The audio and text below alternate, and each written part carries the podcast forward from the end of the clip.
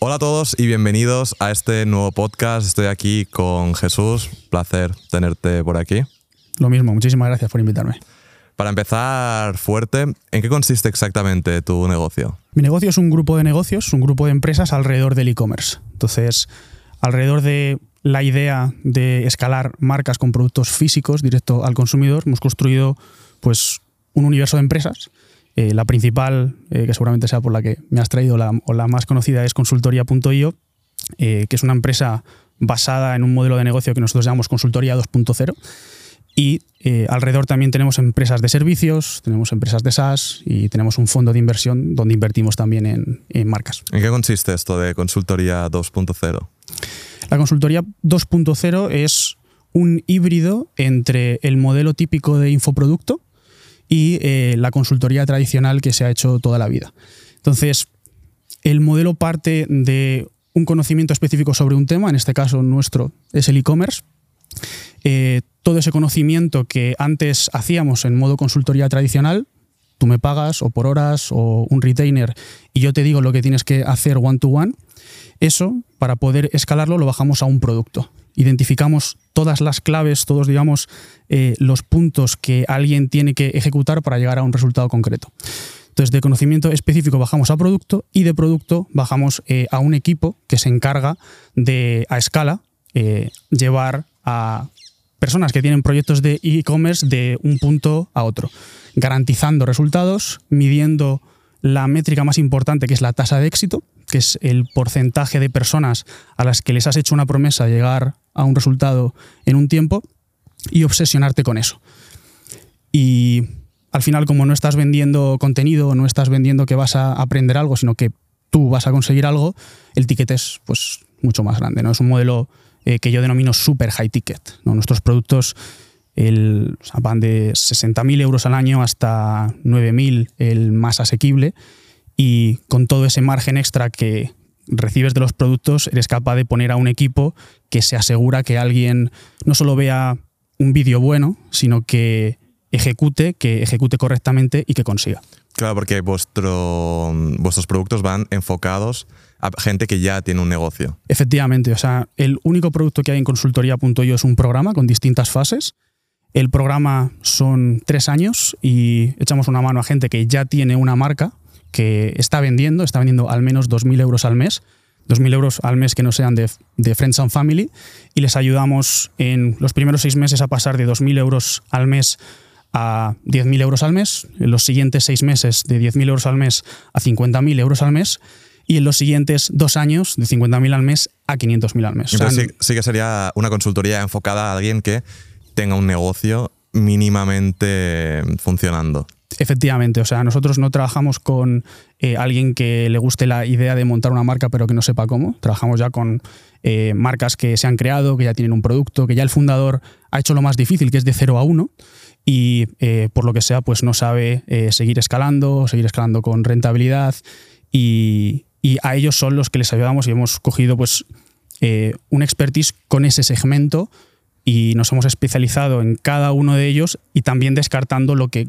con los que no trabajamos porque es lo más difícil al final. Luego también hay una cosa que, habéis puesto, que no sé si lo seguís teniendo, que es una membresía para sí que principiantes.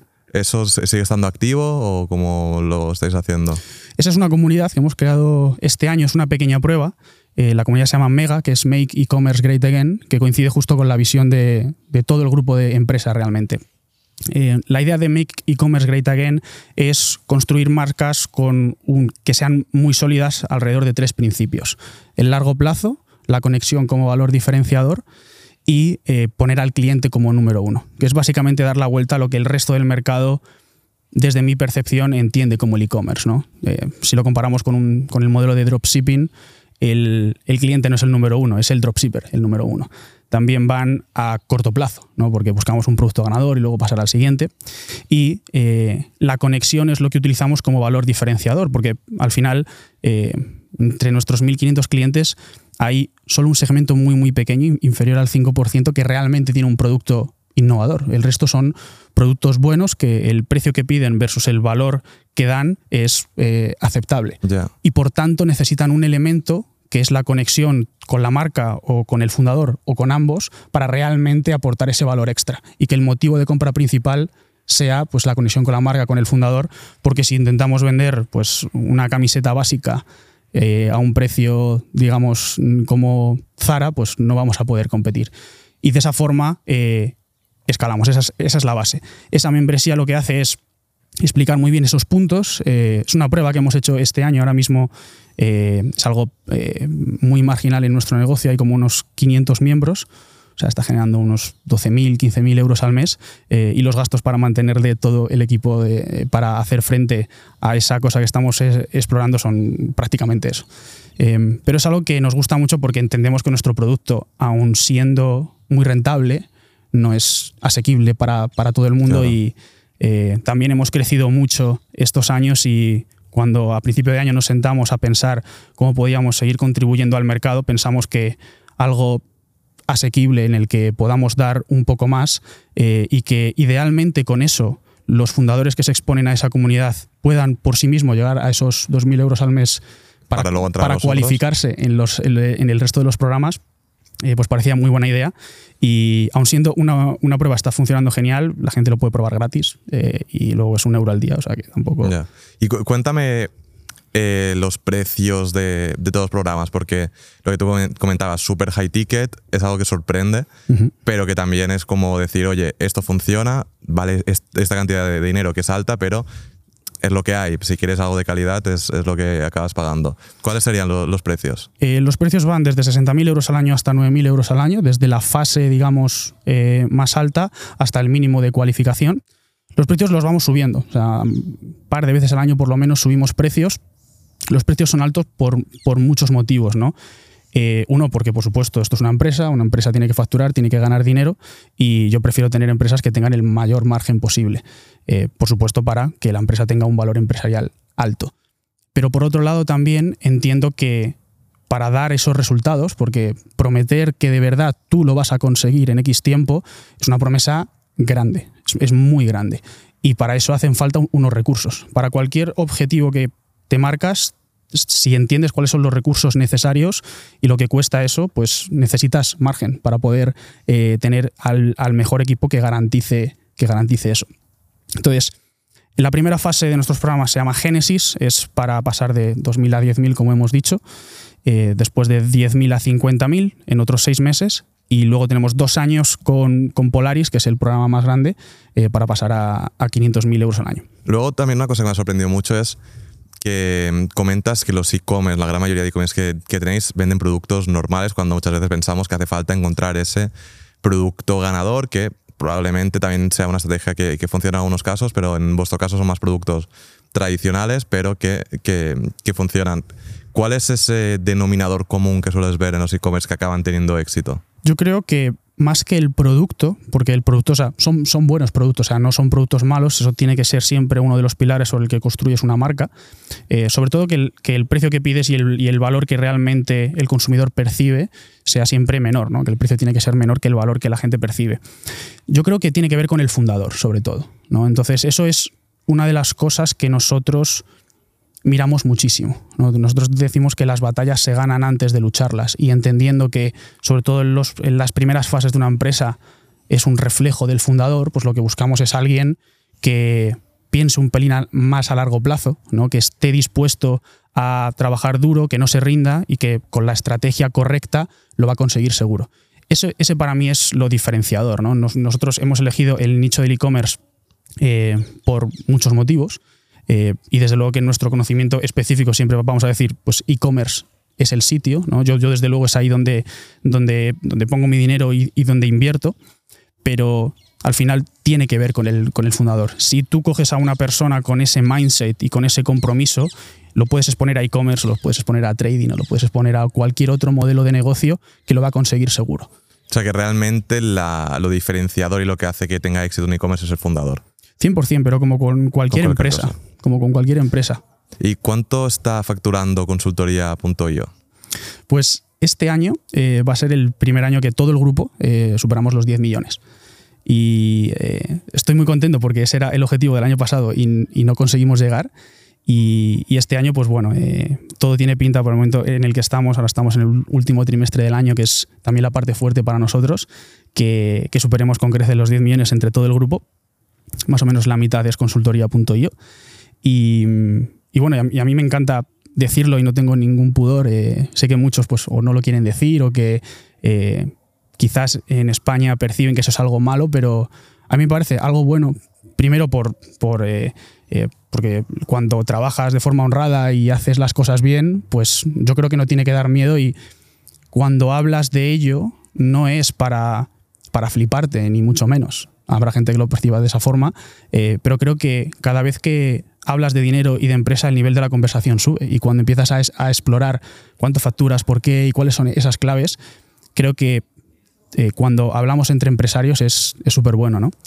Y además, nosotros Mm, facturamos muchísimo dinero. ¿no? Eh, yo a veces que cuando lo digo en alto, por un lado muchas veces me parece mucho, ¿no? porque yo mm, no hace muchísimo estaba ganando mil euros al mes. Y, por otro lado me parece poco cuando me doy cuenta de la realidad en el, en el mundo de la empresa. Eh, justo hace eh, un par de meses estábamos con el, con el grupo de Polaris en, un evento presencial y en esa sala había éramos como 20 clientes, una cosa así, y había más de 50 euros de facturación al año en esa sala. Y íbamos todos pues súper subiditos, ¿no? Pues decíamos, 50 millones de facturación al año. 50 millones de facturación al año en, en toda la sala, ¿no? Y, y, vamos todos muy subiditos, yo también, ¿no? Y, y, hubo un momento que tuvimos que parar y dije, dije chicos, esto, eh, una empresa de verdad, un Apple, un Netflix o cualquier tal, lo factura en la primera hora de un día malo. Entonces, por un lado me da muchas veces vergüenza en contarlo, pero estoy muy orgulloso de lo que hemos conseguido porque por cada millón que nosotros facturamos, nuestros clientes facturan 10. Entonces, este año, eh, para mí cuando digo lo de la facturación, y sabía que me lo ibas a preguntar, eh, me gusta que decir, yo facturo esto, eh, pero mis clientes facturan 200 millones al año. Hmm. Este año seguramente, seguramente más. Y, y, la implicación que eso tiene, ¿no? Al final nuestra visión es el Make E-Commerce Great Again, con los principios que te he contado antes. Nuestra misión es impactar en un billón de personas a través de nuestros clientes con esos principios. Y ese dinero, esa es una puntuación de cómo de bien estamos jugando el juego también y cómo de bien lo juegan nuestros clientes. Y yo estoy súper orgulloso, eh, pero también intento ser lo más humilde posible y estar los pies en la tierra sabiendo que aunque eh, hemos conseguido mucho y nuestros clientes también, seguimos siendo pequeños. ¿no? Estamos siempre al 1% de, nuestro potencial. No, sin duda, al final es, sin duda es mucho dinero, pero lo, que tú comentas, si se compara con, con, otras cosas o lo que se puede llegar a, generar, pues está ahí. Luego hablaremos un poco más de, los clientes, porque además me, me gusta mucho cómo en lo enfocáis, que en el mundo del infoproducto o de consultoría, al menos es algo que yo no he visto tanto, el hecho de medir tanto eh, todos estos procesos de éxito y tal. Pero antes déjame preguntarte a nivel gastos, porque, ok, hay mucha facturación, pero luego tenéis a un montón de, personas para que todo esto funcione. ¿De cuántos gastos podríamos estar hablando? Pues el grupo eh, funciona más o menos a 50% de EBITDA, quiere decir que si este año superamos los 10 millones, prácticamente la mitad son son gastos ¿no? El fuerte, sin duda, es en talento, ¿no? porque para tener gente buena tiene que estar bien compensada y, evidentemente es el, gasto más grande. El segundo seguramente sea en marketing y el resto, al lado de esos dos que son tan grandes, son eh, marginales. Quiero decir, aunque en tecnología, por ejemplo, igual gastamos en software 10 o 15 mil euros al mes, al lado de, no sé, 250, 300 mil euros al mes de gasto de equipos entre todo el grupo, eh, pues, es, pues es, prácticamente nada. Gastáis más en equipo que en, que en marketing. Sí, 100%. Porque luego tú también haces un montón de anuncios, incluso la gente te conoce porque haces muchos anuncios. ¿Cuánto te gastas al mes en anuncios? Mira, nosotros llevamos gastando eh, más de 3.000 euros al día todos los días desde los últimos cuatro años. Eh, eso es una media, ¿no? Ahora mismo hemos bajado un montón. Recuerdo que en marzo de 2022 me llamaron de Google para decir que justo después de MediaMark, Amazon y Corte Inglés y FNAC estábamos nosotros, ¿no? Creo que ese mes invertimos quizás 350.000 o 400.000 euros, ¿no? Ahora es mucho menos porque antes teníamos una concentración mucho muy grande en el, en el, tráfico de pago. Fue el primer canal que probamos para atraer clientes nuevos y, y, lo cuadramos bastante bien. Entonces, antes de abrir otros canales lo hemos empujado hasta, hasta el infinito. ¿Y ahora qué allá. canales estáis eh, utilizando? Pues el, el que es más rentable y el que es más efectivo, aun siendo el que más tiempo se tarda en construir, es eh, el, desa- el desarrollo de negocio que se ha hecho toda la vida, o sea, outbound.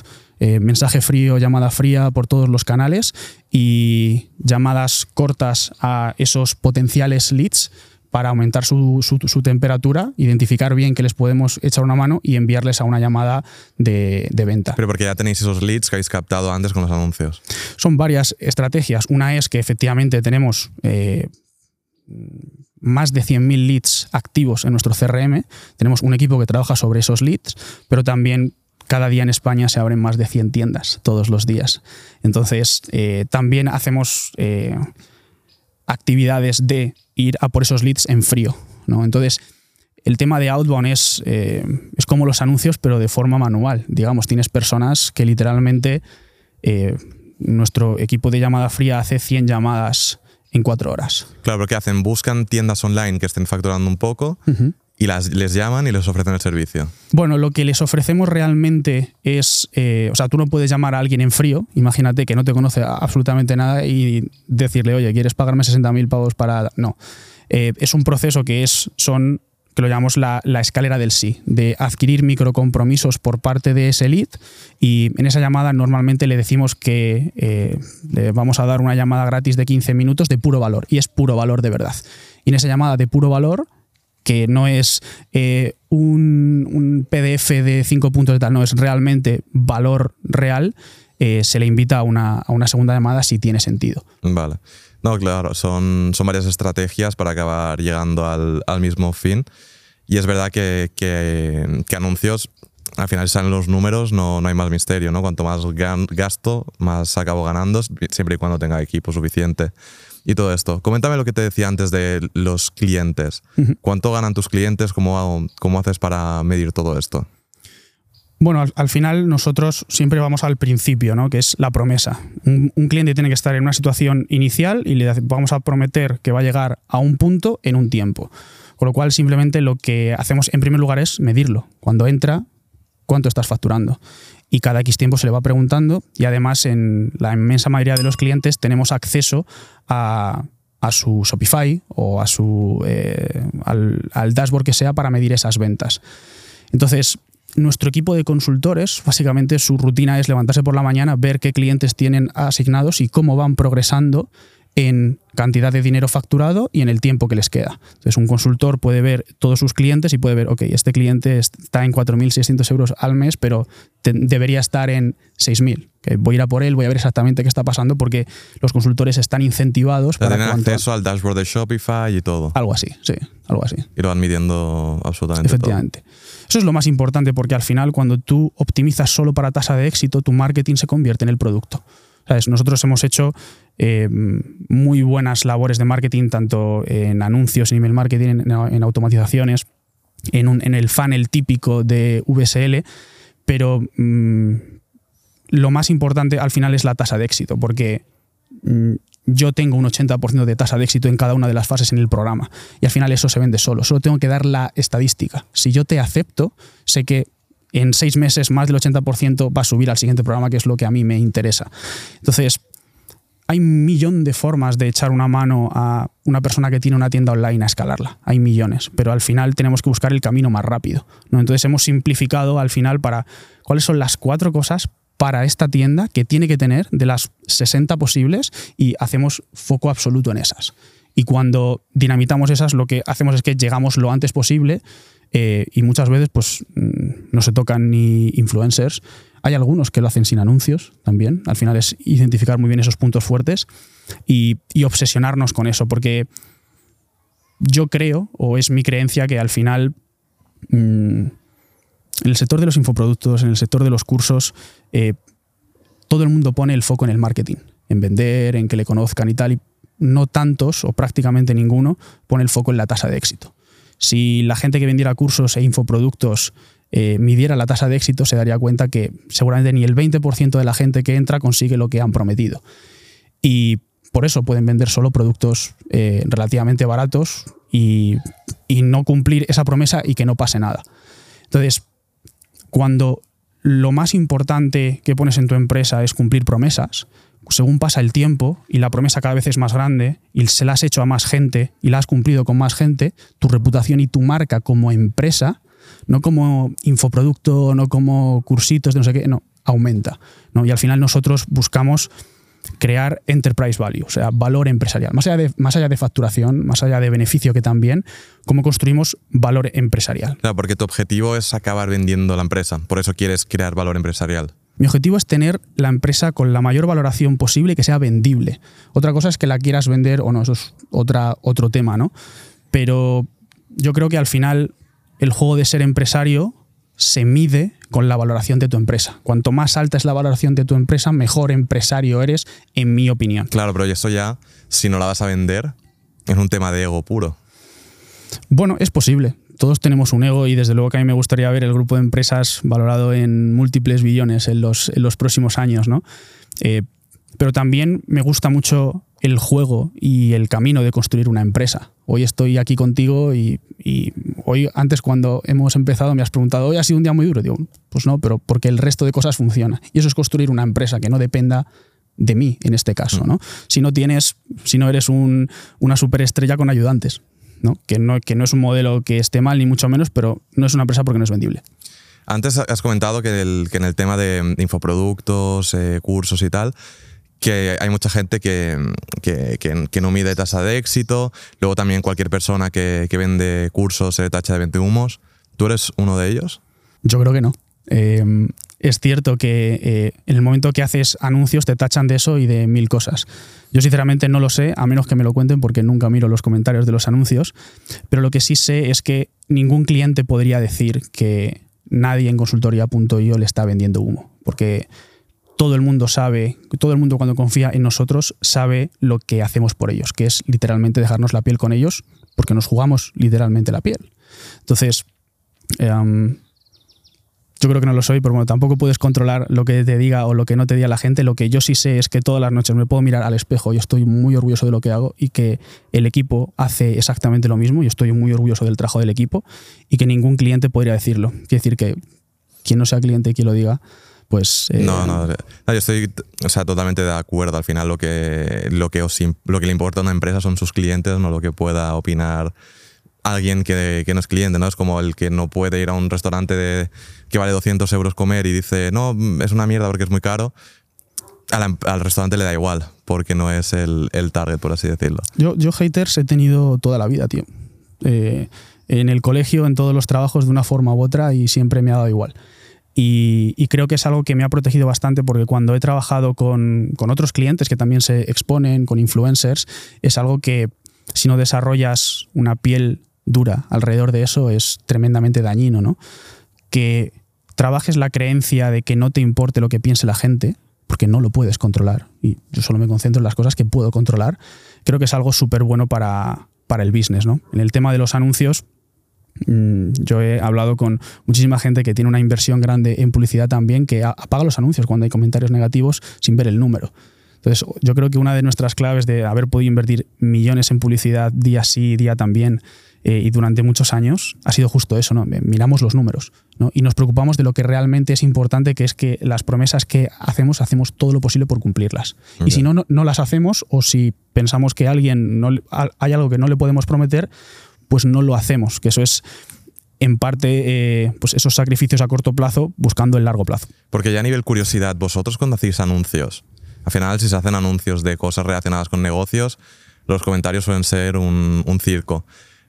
E, e, ¿Eso cómo lo hacéis? ¿Lo moderáis? ¿Lo dejáis? Porque yo me acuerdo, y, me he acordado ahora, hace años, que hacías anuncios con foto, que los comentarios eran eh, una barbaridad. Y yo pensaba, esto será una estrategia de él para que haya engagement y que funcione o algo así?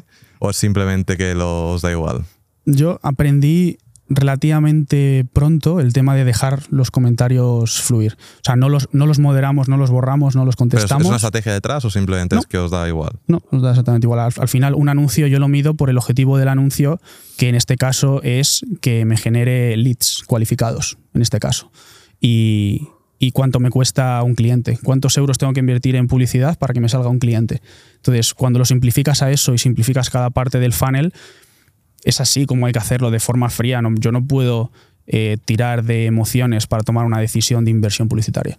Claro. ¿Qué mm, dirías que es más interesante, montar un e-commerce o aprender a ser consultor de e-commerce? Es más interesante, bueno, dependiendo de tu situación inicial y del conocimiento específico que tengas, del objetivo que tengas, de tu etapa personal y del horizonte temporal de lo que quieras conseguir. Nosotros, mm, o sea, si tú quieres ser emprendedor o empresario, en mi opinión, el e-commerce es el mejor vehículo de patrimonio pero por mi conocimiento específico alrededor de e-commerce. O sea, como cualquier persona que te sientas que tenga un conocimiento específico alto sobre un tema, pues te dirá, pues el trading es lo mejor, o Amazon FBA es lo mejor, o una agencia es lo mejor. Un consultor de e-commerce, nosotros eh, nos cuesta, de hecho nuestra capacidad está limitada por el número de consultores que tenemos, porque si yo hago sobreventa, mis consultores van a tener más clientes de los que deberían y por tanto no van a dar el, servicio bajo nuestros estándares y nuestra tasa de éxito va a bajar. Entonces nosotros tenemos como una escuela, entre comillas, de aprender a ser consultor de e-commerce para nosotros, como de casi cualquier puesto de la empresa, cosa que cualquier empresa tiene. O sea, tú cuando entras en una empresa buena debería tratar a sus empleados como clientes internos, que les haces una promesa también, una promesa de carrera profesional una promesa de una carrera profesional en tiempo, una compensación, una flexibilidad, una cultura que tiene que encajar con su vida. Al final, cuando alguien trabaja contigo, está intercambiando el 80% de su vida por tu proyecto. Entonces, si alguien quiere ser emprendedor, sin duda que es el camino del e-commerce, en mi opinión, por muchos motivos, y el camino del consultor de e-commerce, eh, pues bueno, eh, yo creo que una cosa es haberlo hecho tú y otra cosa es hacer que otros consigan esto es una disonancia grande que yo veo, por ejemplo, en el mundo del marketing o en el e-commerce eh, en general, ¿no? Y en el mundo de los cursos. Porque en el mundo de los cursos, el curso bueno, digamos, es el de alguien que ha conseguido algo y que la promesa que debería hacer es, te voy a enseñar cómo lo he hecho yo. Pero no puedes decir que vas a vas a hacer que otras personas consigas, porque eso no lo sabes. Tú puedes tener la creencia y la, convicción de que como lo has hecho tú vas a enseñarlo y otros van a conseguir, pero realmente no, no lo sabes. Claro, entonces para ti hay como dos, o sea, se podría enfocar de dos formas los cursos. O te enseño todo lo que sé, que sería un curso, o una consultoría que es te aseguro hacer esto porque tengo un sistema que va a hacer que hagas esto. Efectivamente, o sea, un, un, curso no está mal hacerlo ni muchísimo menos, siempre y cuando la promesa esté bien acotada. Entonces, si tú Tú, por ejemplo, que has conseguido un nivel altísimo en YouTube, dices, te voy a contar todo lo que sé de YouTube. Esa es mi promesa y se lo vas a contar todo y listo. Tú no vas a decirte voy a, eh, voy a conseguir que tengas un canal de 2 millones de suscriptores en 90 días. No lo, no lo puedes decir. Quien lo dice es quien le tacha de, quien, a quien tachan de, bien, de vendehumos con razón. Claro, entonces el problema sería la promesa. O sea, todo va alrededor de la, de la promesa. Claro. ¿Y nunca has pensado en sacar una formación de consultor e-commerce y haces la rueda perfecta. Vendes la formación consultor e-commerce y lo contratas dentro de tu propia empresa y aseguras un trabajo. Ahí sí que puedes vender, eh, compra esto y te aseguro un puesto de trabajo y que cobres tanto. Lo hemos pensado y eh, en el marketing y en e-commerce hay tantísimas posibilidades que desde luego que es una de las cosas, pero no está ni en, el corto ni en el, ni, en el, ni en el medio plazo por ahora. O sea, muchos años pasarán, nunca digo nunca, eh, pues, pues la vida es muy larga, pero, no está en el roadmap inmediato. De momento, ¿no? Te has centrado ahora también en tráfico orgánico. ¿Cómo, ¿Cómo, va la aventura por aquí? pues está siendo muy buena. Este es el primer podcast que, hacemos que no es mi propio podcast, ¿no? Y esto ocurrió como hace unos seis meses en, en el proceso que hemos tenido este año de construir otros canales y uno de ellos era el contenido. Entonces yo he sido muy reacio al contenido orgánico porque, claro, teniendo una máquina de adquisición de clientes a través de tráfico de pago y a través de desarrollo de negocios, sistemas de outbound, ¿por qué iba a exponerme o por qué iba a empezar a subir contenido? De hecho, mi Instagram ha estado vacío mm, seis años prácticamente, no he subido nada. Pero, mm, pero bueno, eh, el, el equipo que sí que se expone a redes sociales, etcétera, etcétera, pues me planteó abrir ese canal. ¿no? Y pues bueno, eh, encontramos a la persona que, eh, que consideramos que más sabía en el, en el ¿Se sector. puede decir el nombre o no? no se puede decir el nombre. Eh, sí, se puede decir, se llama Gessi, era el exdirector de socials de Nude Project. Eh, entonces él dejó Nude Project y ahora está con, con nosotros. Y a través de sus estrategias, pues hemos empezado a correr un poquito más. ¿no? Hemos hecho el podcast, que eh, parte de pues bueno, conversaciones que yo tenía con el equipo, conversaciones que tenía con clientes, que se han quedado con clientes. Mis clientes tienen literalmente 2.000 horas de contenido mío. Yo llevo haciendo sesiones en directo, ahora menos, pero sesiones en directo con mis clientes, mm, no sé, entre 4 y 6 horas a la semana los últimos 5 años. Y esas conversaciones, pues evidentemente a los clientes les han servido mucho, a los, a- al, al- al equipo también. Y la idea fue, ok, vamos a hacer eh, un podcast donde cosas que han salido que creemos que pueden servir al resto las, las contamos. Y pues bueno, hemos montado una estrategia de podcast, clips, de cuentas de redistribución eh, que, que la verdad que me está, sor- me está sorprendiendo bastante. Es O sea, de momento es, es podcast y clips.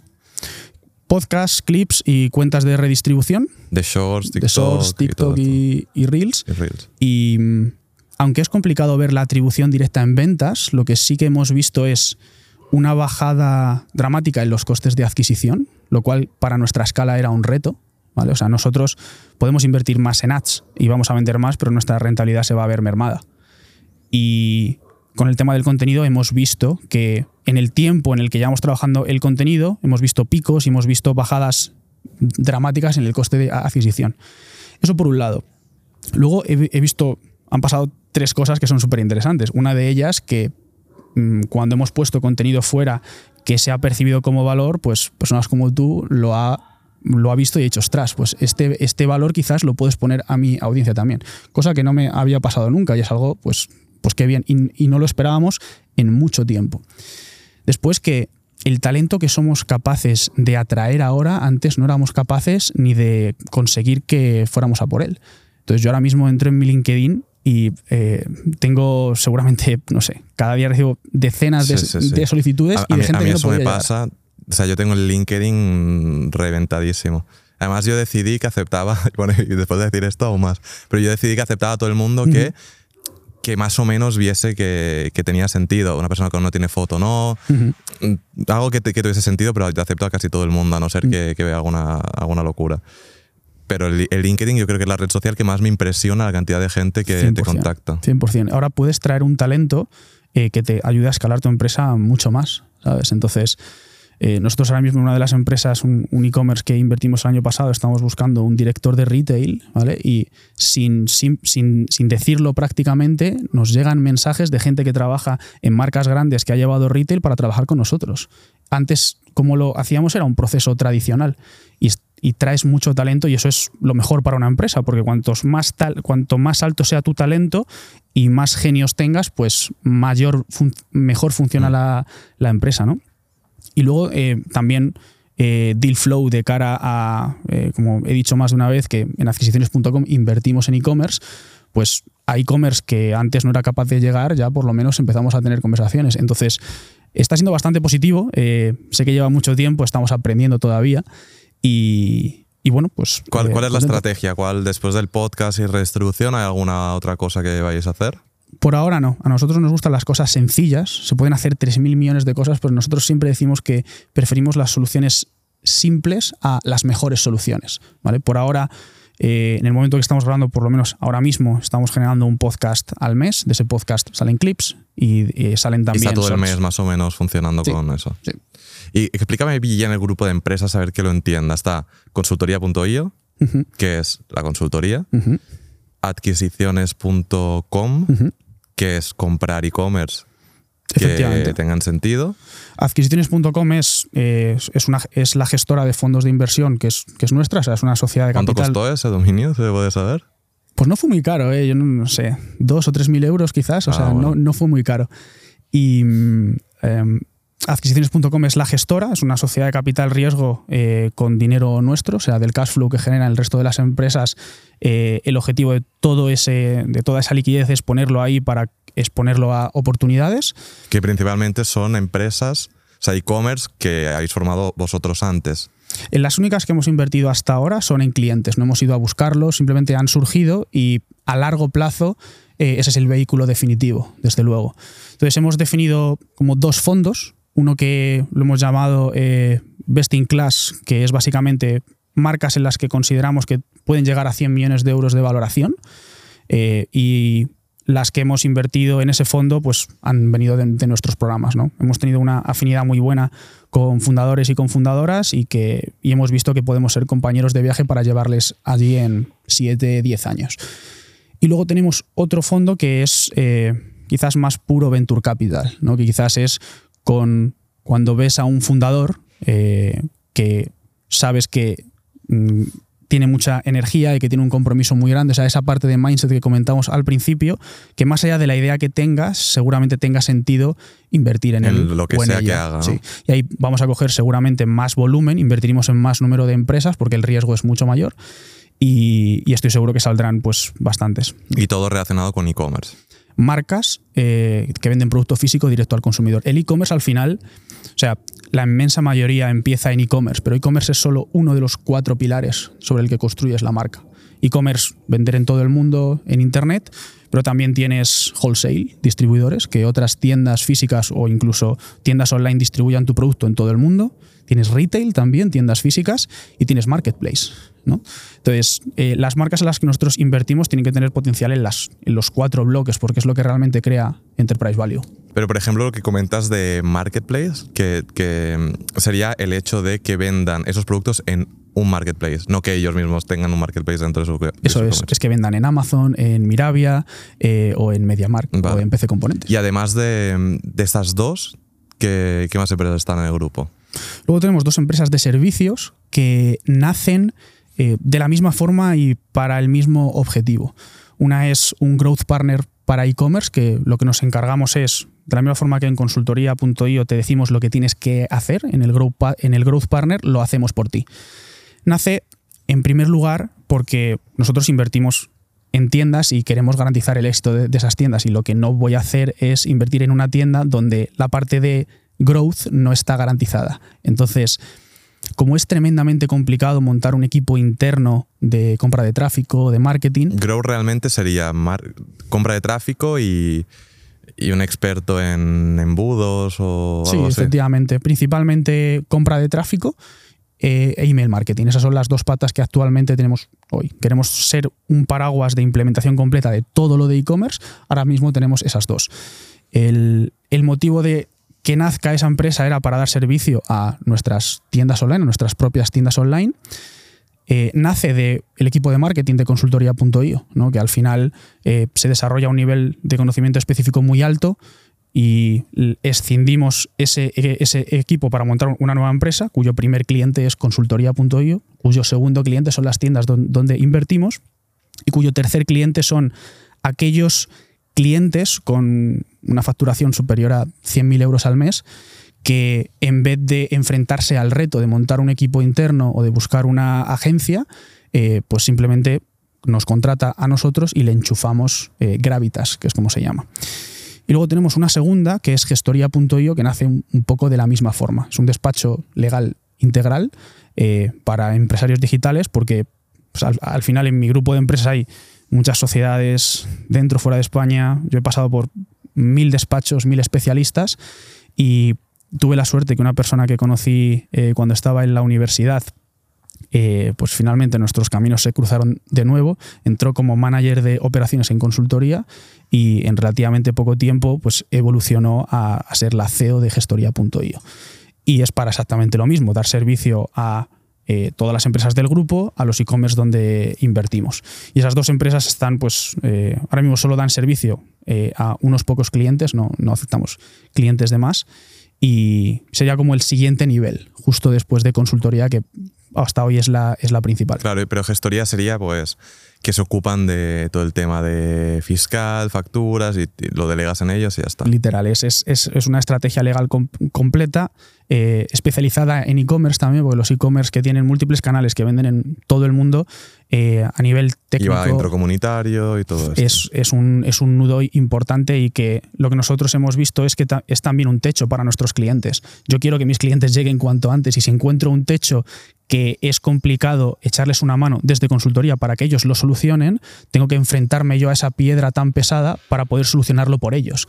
Entonces, eh, por ejemplo, con Gravitas hemos eh, acelerado eh, al doble el tiempo en el que llegan a 250.000 euros al mes, porque si no, tenemos que estar con ellos trabajando, montando un equipo interno. De esta forma yo se lo enchufo, se lo cobro bien y lo soluciono. Y lo mismo con gestoría cuanto más creces, los techos no suelen ser de marketing, suelen ser techos operativos, suelen ser techos de, ok, si este año tengo una previsión de facturar 3 millones de euros, tengo que invertir un millón en stock.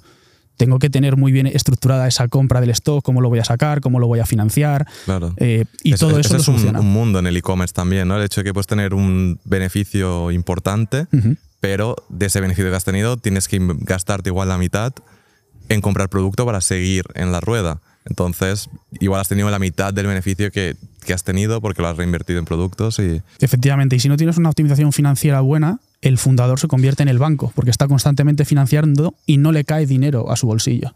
Pues tienes tres niveles en, en- en escala, ¿no? Tú tienes facturación, si tú estás facturando es claramente que el mercado está viendo que pones algo y te lo valora y te lo compra. Si ganas dinero es que tienes bien estructurada la empresa, pero luego ese dinero te tiene que caer al bolsillo, porque quieres una empresa para ganar dinero, que ese dinero te dé libertad y que tú lo disfrutes, ¿no? Sí. Para tu estilo de vida, para lo que quieras. Y si no financias, por ejemplo, pues, pues nu- nunca te va a llenar el, eh, nunca te va a llegar el dinero al bolsillo. Claro, porque tú lo que dices que es más interesante es utilizar la financiación para el stock, para que así el fundador pueda beneficiarse de- del dinero que ha ganado. Claro, idealmente yo voy a utilizar eh, productos financieros típicos bancarios o especializados en e-commerce para pagar todo ese stock con dinero de otros y luego voy a devolver ese dinero cuando el stock lo venda, idealmente, porque de esa forma soy muy efectivo en cash y realmente cuando lo optimizas cada mes puedes tirarte un dividendo si quieres. Ya. Y luego lo que comentabas de las tiendas online, ¿también están dentro del grupo o están fuera? Bueno, caen del paraguas de adquisiciones.com. Pero esas tiendas online entonces son todas compradas, no son algunas que hayáis montado vosotros. No. O sea, bueno, hemos montado dentro del equipo, por ejemplo, hay un consultor senior que recientemente ha montado una tienda y que hemos invertido en él, pero nosotros invertimos en una tienda que ya tiene un CEO y en Vale. las que hemos invertido hasta ahora todas ya están facturando. Vale.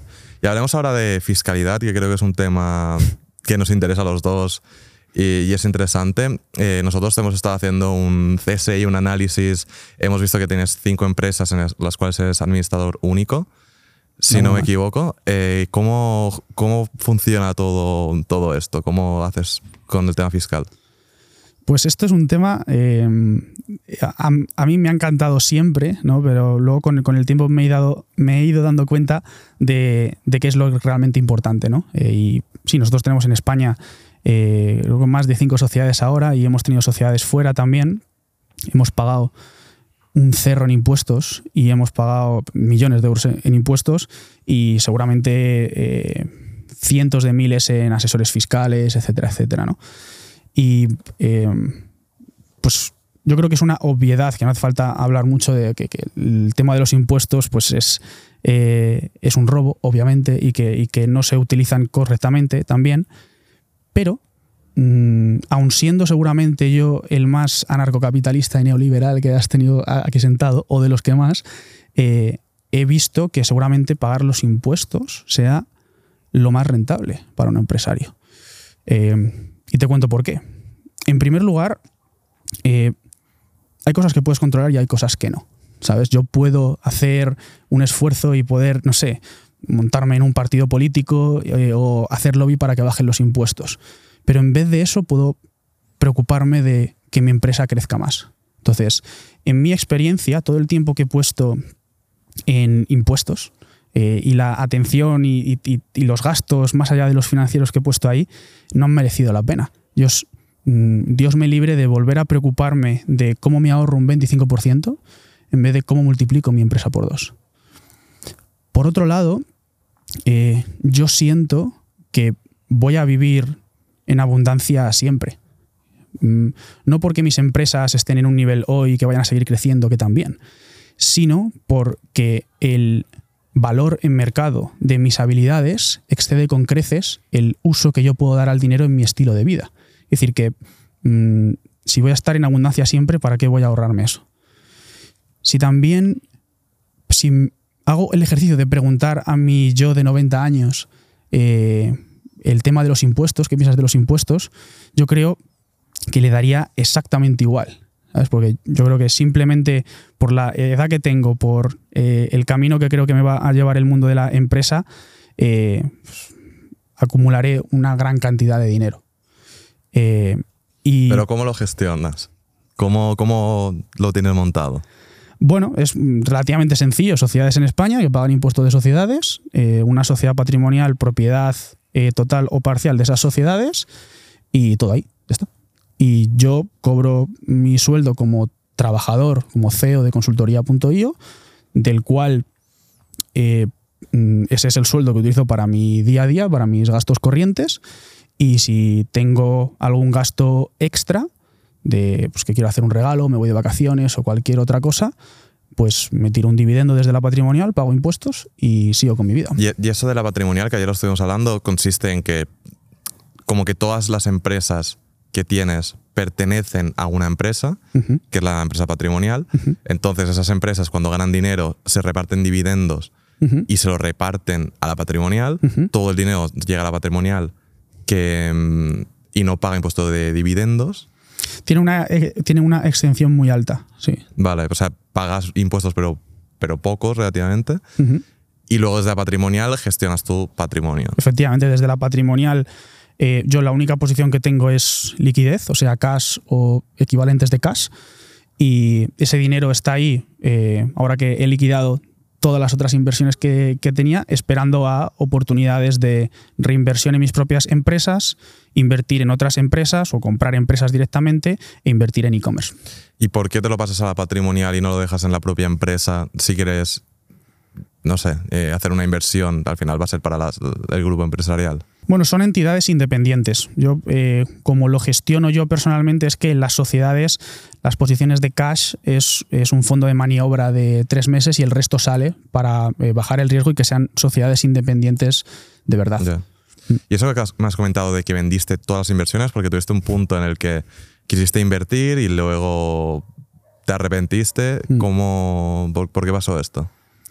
Pues mira, esto pasó en 2021, que en 2021 creo que con las empresas generamos unos 2 millones y medio de beneficio, pero 2021 fue también un año eh, de bull run de cripto. Y yo sin tener ni puñetera idea y haciendo prácticamente nada, generé exactamente lo mismo con las empresas que con cripto. Entonces, me, yo antes ya tenía eh, un millón de euros en el banco, con lo cual sabía lo que era el dinero un poco de verdad. Pero, eh, ostras, esa, esa cantidad pasaron dos cosas. Primero, ¿qué hago con todo esto? Y después, ostras, he tenido que pagar un cerro de impuestos, ¿no? Y en, 2022 puse muchísimo foco en, cómo reduzco impuestos, ¿no? Y en qué hago con todo esto. Entonces, eh, compré pisos, los alquilé, invertí en fondos de inversión de todo tipo, eh, inversiones alternativas como vinos, por ejemplo, eh, o aún más relojes. Y de lo que me di cuenta es que el crecimiento que tuvimos en 2022 no fue eh, el que yo esperaba. Crecimos también, pero no tanto ni mucho menos. Y cuando hice el análisis de dónde se estaba yendo todo, era que mi atención y mi tiempo pues, había estado en intentando eh, ahorrar impuestos y en, y en, invertir en otras cosas que no eran mi empresa. Entonces, cuando me di cuenta que esto fue a finales del 22, pues empecé a liquidar todo. Y ahora he liquidado todo. Eh, por ahora lo tengo en una posición de liquidez que lo gestiona banca privada y esperando a, oportunidades nuevas. Pero liquidez lo tienes literalmente en cuentas bancarias y ya está. Bueno, como funciona la banca privada es que tú le das una suma de dinero y eh, como yo lo tengo personalmente es en, creo que es un único fondo de renta fija que tiene una pignoración muy alta. Entonces, si yo, por ejemplo, ahora mismo que estamos en el due diligence para eh, comprar un SaaS, seguramente sean más de 10 millones de euros. Yo no puedo descapitalizarme, bueno, no tengo 10 millones de euros en liquidez, punto uno, pero no podría acceder a eso si mis empresas primero no pagaran impuestos y eh, si no lo tuviera, si no tuviera el dinero que hoy tengo en, eh, en una posición que, pusiera, que pudiera ignorar. Claro, o sea, lo tienes invertido en un fondo muy conservador mm.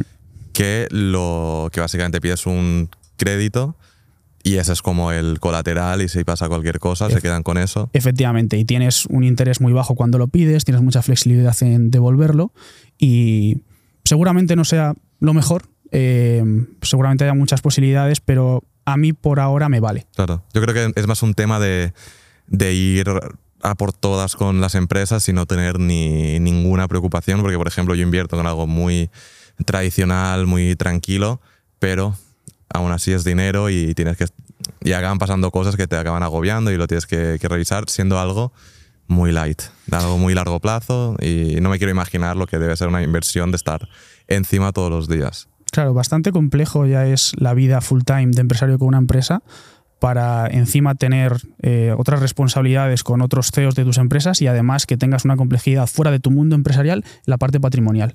Y para la etapa en la que yo estoy ahora mismo, creo que hay que echar todo a esa hoguera para que la llama sea lo más alta posible y que aprovechemos al máximo el, momento de, mercado en el que estamos eh, y, y estos años también, ¿no? Porque en algún momento la etapa de vida cambiará y quizás pues la próxima vez que nos sentemos pues lo tenga todo en pisos, no lo sé, lo dudo, pero es posible. Ya, igual te da el venazo, ¿no? En un tiempo y dices, ahora mi etapa inversor. Sí. Y luego también comentaste en un podcast, si no me equivoco, que te ibas a construir una casa de 12 millones, ¿puede ser? y que al final eh, cambiaste. ¿Qué te llevó a hacer ese cambio? Esto fue también en el, en el 21, que me vi con mucha pasta y lo que hace la gente con pasta, bueno, pues la invierte y pues, se hace una casa, ¿no? Entonces, hicimos un proyecto con el arquitecto de la casa que tenemos aquí detrás, precisamente, y eran pues 12 millones de euros, que yo iba a poner una parte en casa y evidentemente el resto financiado.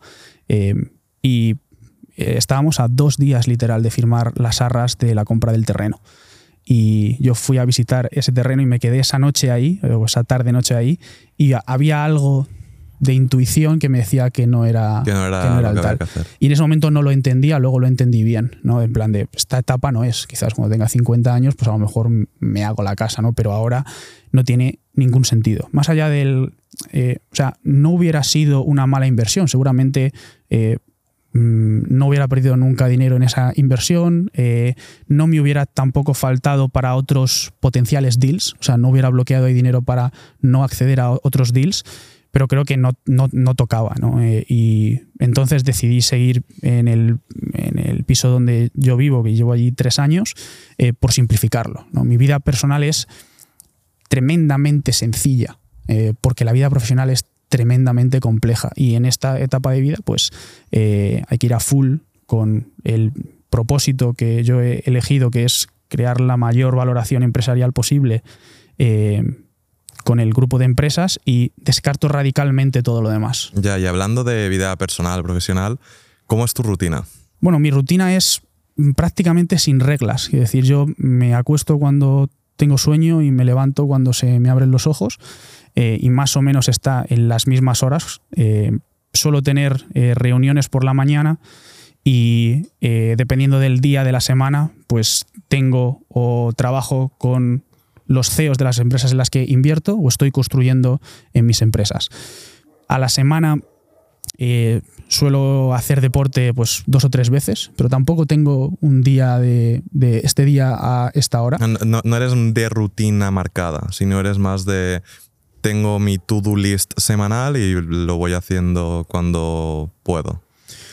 En mi caso, en este momento es lo que he visto que más me sirve y las cosas que hago sé que van a pasar seguro. Es decir, si yo me pongo como en otras etapas cuando estamos construyendo prácticamente desde cero, donde creo que hay que tener una rutina y engranar disciplina porque eso se va a reflejar en tu negocio, ahora mismo mm, yo sé que pase lo que pase, puedo, voy a entrenar dos días cada semana, 100%. O que sea el sábado o el lunes o el martes, es, es, lo de menos. Y me baja bastante los niveles de estrés, ¿no? Cuando decido esa rutina antirrutina, que realmente es, eh, sé que podría estar haciendo esto eh, toda mi vida sin esfuerzo. Y el esfuerzo al final te drena atención y energía y prefiero poner todo eso en el mundo de la empresa. Con lo cual es, es eh, tremendamente sencillo. Para mi etapa profesional también, eh, pues evidentemente sin un equipo y sin líderes llevando departamentos y las empresas sería imposible. ¿no? Pero es así como lo hago, a mí me sirve y por ahora pues voy a seguir así. O sea, es una rutina realmente que no es una rutina. Es despertarte, ponerte a trabajar, hacer deporte de vez en cuando y irte a dormir. Y poco más, sí. Intento que el tiempo desde que se me abren los ojos hasta que me siento a trabajar sea el mínimo posible. Eh, que no tenga muchísimas cosas antes de ponerme a trabajar como antes tenía, de pues voy a entrenar y voy a meditar y luego voy a hacer red light therapy, voy a eh, tomarme un café viendo el sol y todas estas cosas que, que son positivas seguro, pero en mi caso como funciona es, es más sencillo. Al final es mi creencia que eso no es lo que te va a hacer escalar. Lo que te va a hacer escalar es que tomes las acciones correctas que te hacen escalar, lo otro no. Entonces, al final, si las claves de tu empresa las eh, dominas bien y las ejecutas correctamente, tu empresa se mueve. No porque te levantes a las 5 de la mañana, tu empresa se va a mover antes. Mm. No, será si las acciones las haces. Las hagas a las 5 de la mañana porque te levantes pronto o a las 9 de la, de la noche porque es donde es. ¿Qué inversiones crees que puede hacer alguien para mejorar su, su rutina, por ejemplo? Pues yo que sé, invertir en eh, limpieza en casa, chef, en este tipo de cosas. ¿Qué cosas crees que fomentan o mejoran la rutina? En la cama seguro, porque vas a pasar muchísimo tiempo ahí. Entonces, una buena cama para que descanses y para que te recuperes bien, seguramente sea eh, el sueño en general uno de los mayores perceptores de rendimiento. entonces, ahí eso debería ser la mejor inversión. En cuanto al resto de cosas, viene más bien con comprar tu tiempo. La gente dice que todo el mundo tenemos las mismas horas, pero no todo el mundo las usamos de la misma forma. Entonces, si tú sabes cuánto generas por hora, literalmente todas las tareas que haces que están por debajo de, tu, de tus ingresos por hora, deberías delegarlas.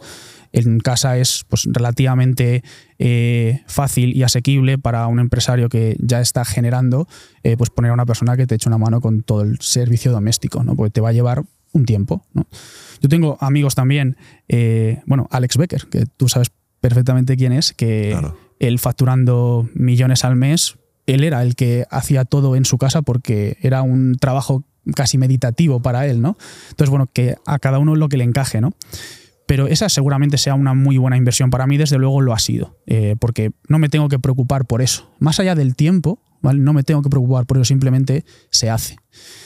E inversiones alrededor de la rutina, pues, eh, pues una buena silla donde trabajar, porque vas a pasar muchas horas sentado, seguramente sea una muy buena inversión. Porque es complicado. ¿eh? Yo me he comprado una, lo mejor que encontré y ¿Sabes lo que pasa? Que, creo que me la he cogido demasiado compleja que tiene. Que si para adelante, para atrás, esto alto y no, sé. Tengo que contratar a alguien que sea experto en sillas para que me la configure. Pues seguro que encuentras a, alguno en los comentarios de este vídeo. seguro que sí. Y mm, luego también, al nivel trabajo, sé que trabajas mucho. ¿Cómo organizas ese trabajo? Porque hay mucha gente que dice, pues yo me pongo a trabajar, estoy todo el día trabajando, pero ¿cómo lo haces tú exactamente eso?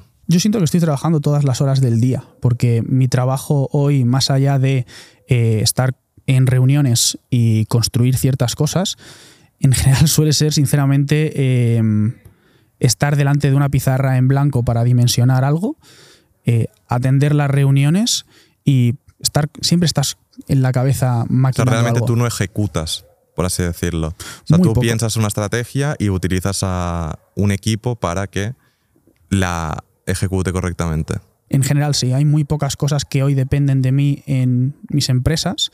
Antes dependía todo y poco a poco vas eh, elevándote en esa escalera, ¿no? Tú haces todo y de repente hay alguien que lo hace por ti y luego eres el que gestiona a esas personas y luego si eh, estás gestionando a, muchas personas, pues ya una de ellas quizás sea potencial manager del resto de las personas y vas conformando managers y cuando tienes managers, cuando, tienes tres managers, pues ya tú eres el líder que gestiona a mm. los managers y más o menos ahí estamos, tampoco es una estructura compleja. ¿Y no crees que tienes a demasiada gente?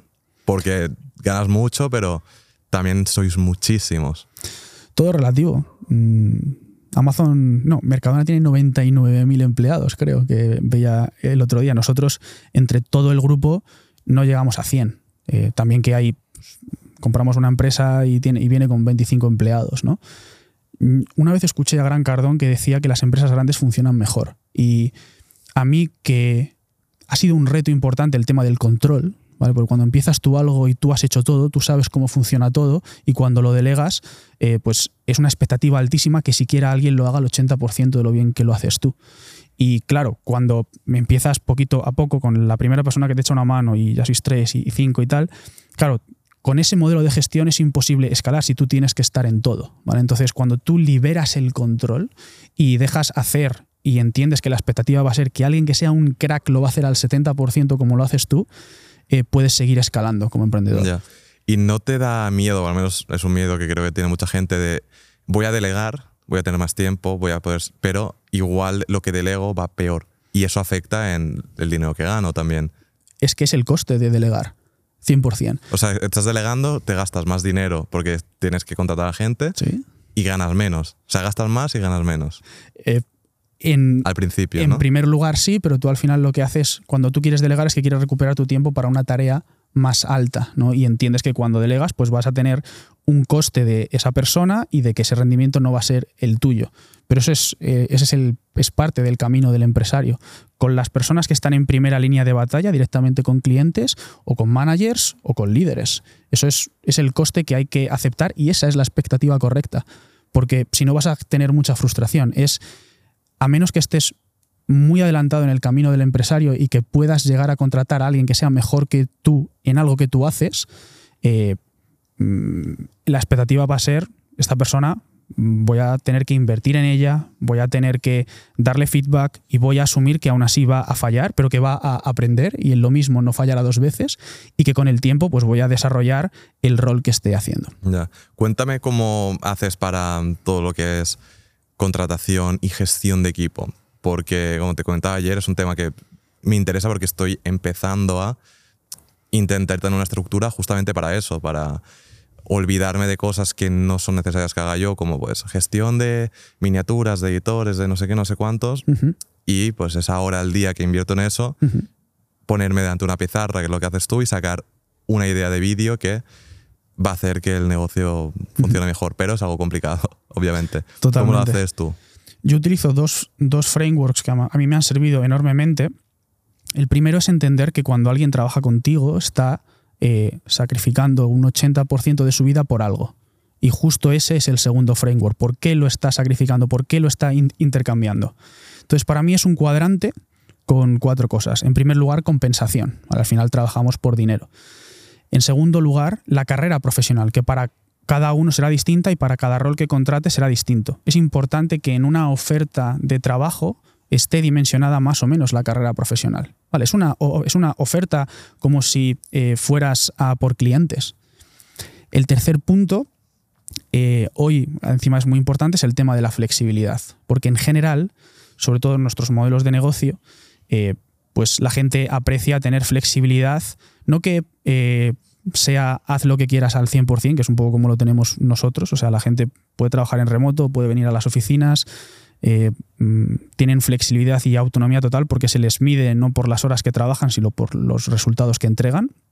Y eso es importante tenerlo, ¿vale? Porque al final, si tú pones límites en cualquier cosa, pues mm, si alguien valora más la flexibilidad que la compensación, pues a lo mejor es un talento que te estás perdiendo.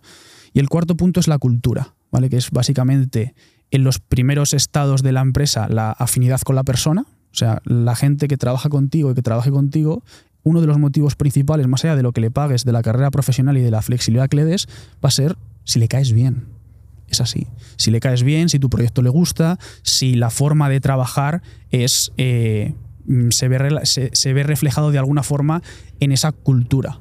¿Cómo haces que la gente actúe de la forma en la que tú actuarías?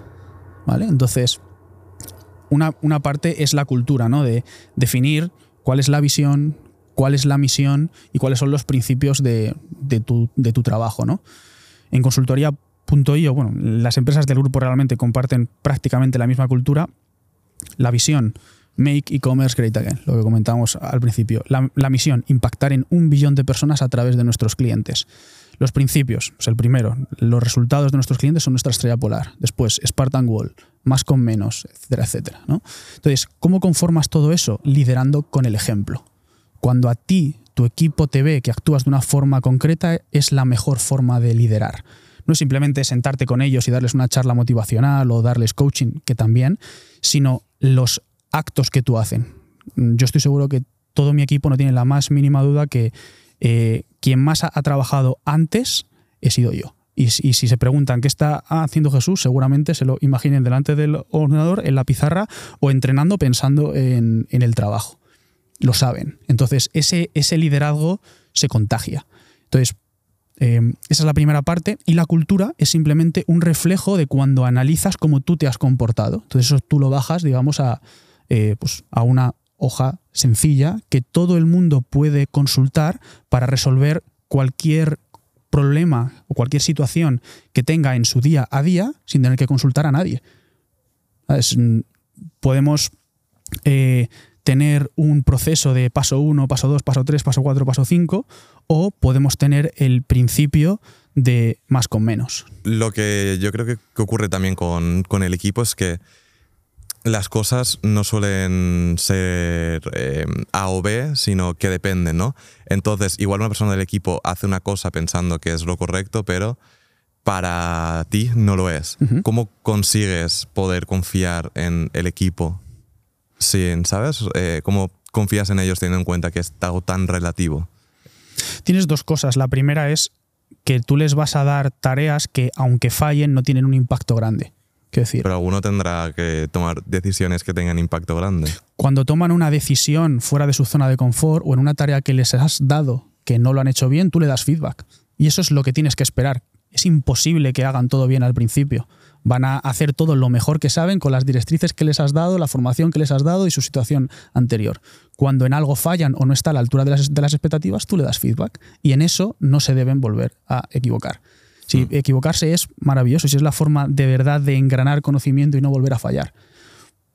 Si le damos la vuelta, eh, sí que es una bandera roja que alguien se equivoque varias veces en lo mismo cuando le has dado feedback. Ya. Ah. Teniendo en cuenta lo complejo que es encontrar un buen profesional, seguro que te ha pasado encontrar a una persona que creías que era buena y que se equivoca, se equivoca, se equivoca y dices, me encantaría contar contigo, pero no puedo porque no puedo estar eh, encima de ti porque para eso te he contratado en ese caso se despide y, ya está o cómo lo haces? En general nuestro proceso es eh, dar feedback y esperar que no se equivoquen en lo mismo dos veces y que no se manche nuestra reputación en absoluto. Lo que no puede ser es que eh, a un cliente se le trate mal o que se le conteste mal o que se manche la reputación de la empresa. Para mí esas cosas son no negociables. Que me hagas perder dinero porque has te has equivocado y en vez de poner 300 euros al día en un anuncio has puesto 3.000, pues no, pues es dinero y es dinero de todos porque al final nosotros hacemos profit sharing, pero no me importa si no vuelve a, pasar. Cuando las cosas pasan dos veces, depende de lo que pase, puede llegar a, que continúe su carrera profesional fuera y le deseamos toda la suerte del mundo. Lo cual ha pasado más de una vez. Eh, o que se le quitan esas tareas y tiene una penalización. Bueno, mm, no es malo. Quiero decir, al final, mm, cuando las reglas están claras y las expectativas son las correctas, eh, pues puede pasar al final en una corporación. Eh, no, no, son cosas que, pasan. ¿Y este equipo, de, cómo lo encontráis? ¿LinkedIn? ¿Gente que te sigue? Pues mira, nosotros hemos tenido mucha suerte porque el equipo core del grupo de empresas nace de mi círculo cercano. O sea, mi director de Customer Success que está ahí, estuvimos trabajando juntos en Apple. Y la persona que empezó a llevarme los anuncios, que ahora trabaja en Gravitas, eh, se llama Nacho, que es mi mejor amigo desde los 10 años. Y alrededor de ese círculo, pues hemos ido haciendo recomendaciones, lo cual creo que es tremendamente valioso, porque cuando alguien recomienda, es realmente jugársela a él. ¿sabes? Si yo recomiendo a alguien en mi empresa y por lo que sea no encaja, esa persona pues puede dejar de. Pero entonces es gente que te han recomendado a ti.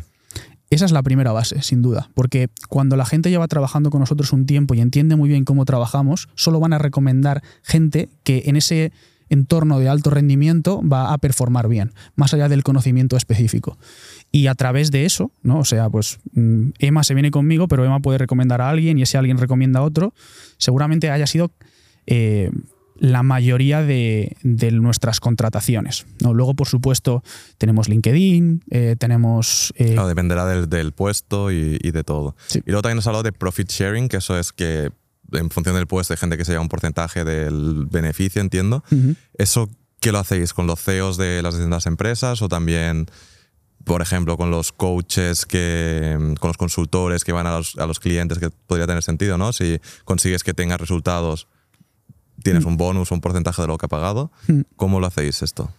Pues el tema de los incentivos es algo extremadamente importante. Eh, Charlie Munger dice que enséñame los incentivos y te enseñaré el resultado, porque es hacia donde llevan a la gente. Entonces nosotros hemos probado mil millones de formas, eh, sueldos bajos con comisiones altas, sueldos altos con comisiones bajas, bonus, y al final, como mm, tenemos que reducirlo a quiero una solución sencilla y quiero... No quiero tener a uno con, cobrando mucho con pocos sueldos, o sea, con pocos bonus, otro con mucho bonus, ¿no? Cuando que tienes una, una corporación, gestionar todo eso es ciertamente complicado. Entonces, nosotros empezamos un plan hace como unos seis meses de que todos tengan su compensación por encima de mercado fija y un profit sharing, que es al final, o sea, si tú generas profit, lo generas entre todos. Cuando generas abundancia, es mi creencia como empresario que hay que compartirla. Claro, o sea, no es un bonus como tal, sino es de todo lo que gana la empresa se reparte entre los o algunos empleados. Cuando llega el final de año, vemos lo que hemos ganado y el bonus es profit sharing discrecional, como se hace en un hedge fund o en el mundo financiero. Entonces, en función del rango y en función de tu evaluación anual, tienes un porcentaje máximo del profit del profit que yo decido que se reparte, porque igual, mm, imagínate, del Cada 100 año lo decides. Claro, porque podemos tener que este año no hemos tenido tanto profit o este año eh, vamos a reinvertir todo esto o este año repartimos todo. Imagínate, eso Mm. no ha pasado todavía, eh, pero podría pasar. Entonces, em, se hace de esa forma. Y luego, en función de los objetivos que ha ido cumpliendo la persona y de cómo lo han tal, pues va a tener un porcentaje u otro. Efectivamente, o sea, idealmente la a cada persona del equipo se le mide por una sola métrica eh, para que haya foco también en una única cosa. Los consultores, pues tasa de éxito. De todos los clientes con los que has trabajado, que han sido asignados Eso es lo que mejor te ha funcionado a nivel equipo. A mí sí, a mí sí. Pues me- Eh, porque al, al final las empresas que tenemos que generan eh, pues un EBITDA alto, cantidades grandes en relativamente poco tiempo, la abundancia se genera entre todos. Y es algo pues mm, súper, yo creo, creo que es saludable y es muy bueno para el equipo decir, ok, este año hemos generado esto, vamos a decidir, en vez de yo sacarme todo el dividendo para mí, por ejemplo, o mm, gastármelo en lo que me dé la gana, pues digo, ok, este- este- esta parte vamos a reinvertirla para el futuro de todos. Eh, esta parte me la, voy a, me la voy a distribuir yo y esta otra parte la vamos a distribuir entre Sí, todos. sí. Y Nada, pueden llegar a duplicar su sueldo. Pueden llegar a duplicar su sueldo. Yep. Y saliendo un poco del tema equipo, antes has comentado que con cripto en 2021 ganaste lo mismo que, que con las empresas. Y al igual que tú, mucha gente ganó mucho dinero con cripto. ¿Tú crees que esto ha fastidiado un poco la mentalidad emprendedora de la gente de decir, puedo hacer un por dos haciendo un par de clics, ¿cómo me voy a poner yo a montar un e-commerce con lo Literal. complicado que es? Literal, o sea, a, a mí me afectó sin duda, porque claro, me he pasado eh, esos últimos tres años, sobre todo con la época del COVID, trabajando muchísimo para llegar a esa situación y he ganado X y sin hacer prácticamente nada, gano lo mismo. Entonces, claro, tú, a lo que estás enseñando a tu cabeza es, ok, pues a lo mejor debería estar haciendo esas cosas. A mí me, me afectó de verdad. Eh, es un reto, como, como todos los que eh, tienes en el camino del empresario, ¿no? Eh, cuando no has vivido otras épocas como, como yo, por ejemplo, yo al final todo el tema del COVID, todo el tema del cripto es casi mi realidad de lo que es el mundo de la empresa. ¿no? Eh, pues bueno, o tienes la suerte que tienes a mentores que cuando, o asesores que cuando les expones esto te pueden dar otra profundidad de lo que es la realidad de la vida en general, o puedes cometer errores mm, grandes. Luego también una cosa que, que vi en, en tus podcasts que me llamó la atención es que dices que hay muchas mujeres o un porcentaje más elevado del que, del que se, se llega a pensar que son emprendedoras y que tienen e-commerce y parece que ahora con poco tendencia Andrew Tate y tal, eh, parece que lo único que hace negocios es el hombre cuando no es así. Cuéntame un poco cómo, cómo es en el caso de consultoría.io con, con las mujeres. Pues eh, totalmente. O sea, esto es un tema que encima me, altera un poco, ¿vale? Porque yo al final cuando yo, yo, he vivido, creo que como todos los que estamos en el mundo digital, pues toda la, toda la era de Tate y de, y de los Tate descafeinados que han salido después, ¿no? Eh, y yo cuando veo la realidad de la distribución de hombres-mujeres en mis programas, veo que ligeramente la mayoría son mujeres. Ah, la mayoría son mujeres. Ligeramente, o sea, no es un 70%, pero es un 50 y algo. hay más mujeres que hombres. Y no tienen un éxito inferior que los hombres, tienen más o menos el mismo. Quiere decir que mm, a mí que no me cuenten historias, porque no me lo tengo que creer o no tengo que pensar que... No, es que lo veo, es que lo veo todos los días. De hecho, eh, en nuestra web que tenemos eh, las reviews en vídeo de nuestros clientes, la gente lo puede, lo puede ver claramente, ¿no? Eh, al final, cuando pienso en las mujeres, pienso en, mis abuelas, en mi madre, en mi hermana, en, mi mujer, y veo que son eh, personas que se han dejado la vida de una forma increíble, que han llegado a niveles muy altos en las decisiones de vida que han tomado, en ser, en ser madres, eh, en ser profesionales. mi madre es profesora, mi mujer es médico, y también veo a mis clientes y no me gusta ver pues una ofensiva hacia las mujeres para que a alguna le afecte negativamente y que no decida emprender porque alguien lo dice. Luego, por ejemplo, nosotros una de las inversiones que tenemos es una empresa que se llama La Bien Hecha, que el core son las mujeres. O sea, es un grupo de mujeres en Málaga que funda una empresa liderada por eh, Irene, que es que yo invertí por Irene, que eleva al máximo nivel el, empoderamiento de la mujer, realmente. Entonces, ostras, a mí me da igual que sean hombres, y, hombres mujeres, lo que sea. Sí, sí, pero al final es importante el, decir los números que, que están ahí que, totalmente, es una realidad. Totalmente.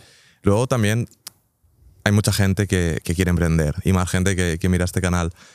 Que, pero es complicado, ¿no? Existen a día de hoy un montón de modelos de negocio como precreados, por así decirlo, e-commerce, trading, Amazon. Luego hay como un montón de, de gurús, tienes la escuela igual más tipo Andrew Tate, eh, luego pues habrán pues, varias escuelas. Y yo entiendo que es algo complicado para la gente porque tienes tantas cosas, tanta gente que dice cosas distintas. ¿Tú qué le dirías a esa gente que quiere empezar, que hace las cosas bien, que, que igual no quiere ganar dinero la semana que viene y quiere hacer algo bueno? Eso es súper importante porque si no quieres ganar dinero la semana que viene y estás dispuesto a sacrificar tiempo y cuanto más tiempo mejor, independientemente de lo que elijas, seguramente lo vayas a conseguir. Eso es lo más importante, empezar en algo. Hay que hacerse la pregunta de cuál es el conocimiento específico que tengo ahora mismo, en qué etapa personal estoy, porque a lo mejor pues, con 18 años puedes probar cualquier cosa, pero igual con 45 hijos, etcétera, etcétera, pues a lo mejor son otras cosas. Tienes que eh, ver el horizonte temporal en el que te quieres mover, ¿vale? Y cuanto más grande sea, mejor. Yo sé, por, lo que veo, por la evidencia extrema que tengo, que el e-commerce es el mejor vehículo para aumentar tu patrimonio si estás dispuesto a simplemente mm, ponerle uno, dos, tres años. El que más a, va a ser en el que crees mucho valor empresarial, que tengas flujos de caja predecible, que siquiera puedas vender la empresa y que, te dejes ven, y que te dé beneficios para que impacten tu vida en lo que sea que quieras hacer. Entonces para ti sería sin duda e-commerce, pero pensando a, a, largo plazo. Sin duda, sí. ¿Y crees que es posible ganar dinero más rápido? O sea, exceptuando una situación de supervivencia en la que necesites el dinero por supervivencia, eh, ¿por qué iba a querer ganar dinero rápido? Yo lo que quiero es ganar dinero seguro.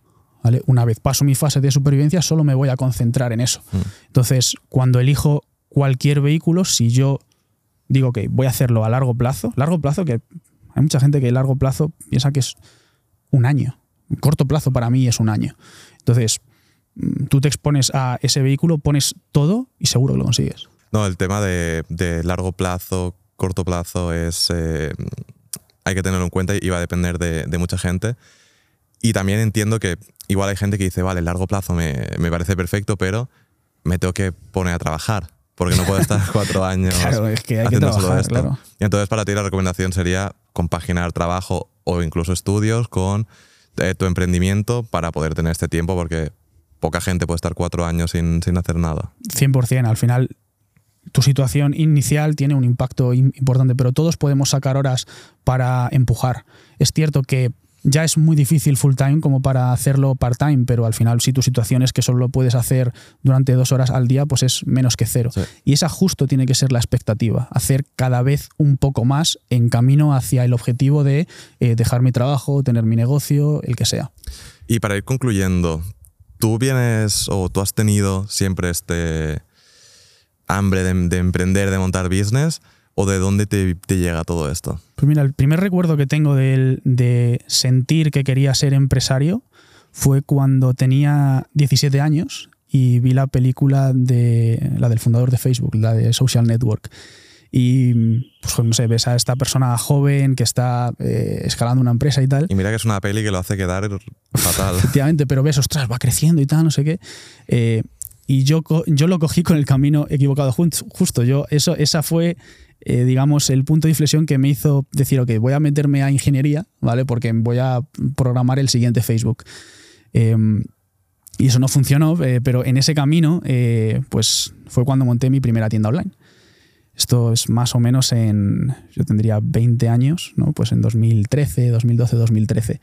Y y me fue moderadamente bien para la situación que tenía antes, ¿no? conseguí facturar entre unos 35 mil dólares y más o menos lo vendí por esa cantidad a alguien que se pensaba que éramos competidores entonces, que casi ni el pixel de Facebook existía. Y, siempre he tenido ese hambre, ¿no? Eh, y he probado un montón de cosas y tengo la suerte que relativamente pronto identifiqué eh, el tema del comercio, ¿no? cuando estuve cuatro años en Apple y de ahí, pues no hice muchísimas pruebas, hice poquitas pruebas, pero cuando vi que encajaba lo del e-commerce y que, y que podíamos de verdad mover en ese punto, pues fue ahí cuando eh, dejé Apple, eh, dejé la universidad, me fui de casa de mis padres y, y, me puse a full con eso, con dos meses de gastos en la cuenta del banco. O sea, al final fue un poco a poco ir probando cosas que te fueron llevando a, a montar esto y a tomar el riesgo de montarlo con habiendo dejado tu trabajo, con dos meses en la cuenta del banco, mudándote fuera de, tus de casa de tus padres. Y ahí nace consultoría.io. Ahí nació, efectivamente. Ahí son los anuncios en la cocina, ¿no? Ahí esos son esos famosos anuncios en la cocina que, que era, pues bueno, era un, un apartamento súper pequeñito con una habitación y en el mismo sitio estaba la terraza, el salón, mi despacho eh, y, la cocina, ¿no? y el lavabo y el, y el, lavavajillas. Y cuando, cuando pienso en esos momentos, sé que es una etapa que ya ha pasado, ¿no? Pero todavía tengo eso de, ostras, cuando hablo con algún emprendedor joven que está en esa, en esa etapa, donde cuando yo la vivía sufría un montón. O sea, la mayor parte del tiempo estaba deprimido, muchísimo estrés, eh, pero ahora la veo con otros ojos, con, con ostras, ojalá pudiera volver ahí otra vez, ¿no? Eh, e-, evidentemente no puedes volver y las etapas tienen eh, las mismas cosas buenas, pero totalmente, ahí, ahí empezamos. Pues bueno, Jesús, un placer enorme tenerte por aquí. Espero que hayas estado a gusto. Muchísimo, muchísimas gracias.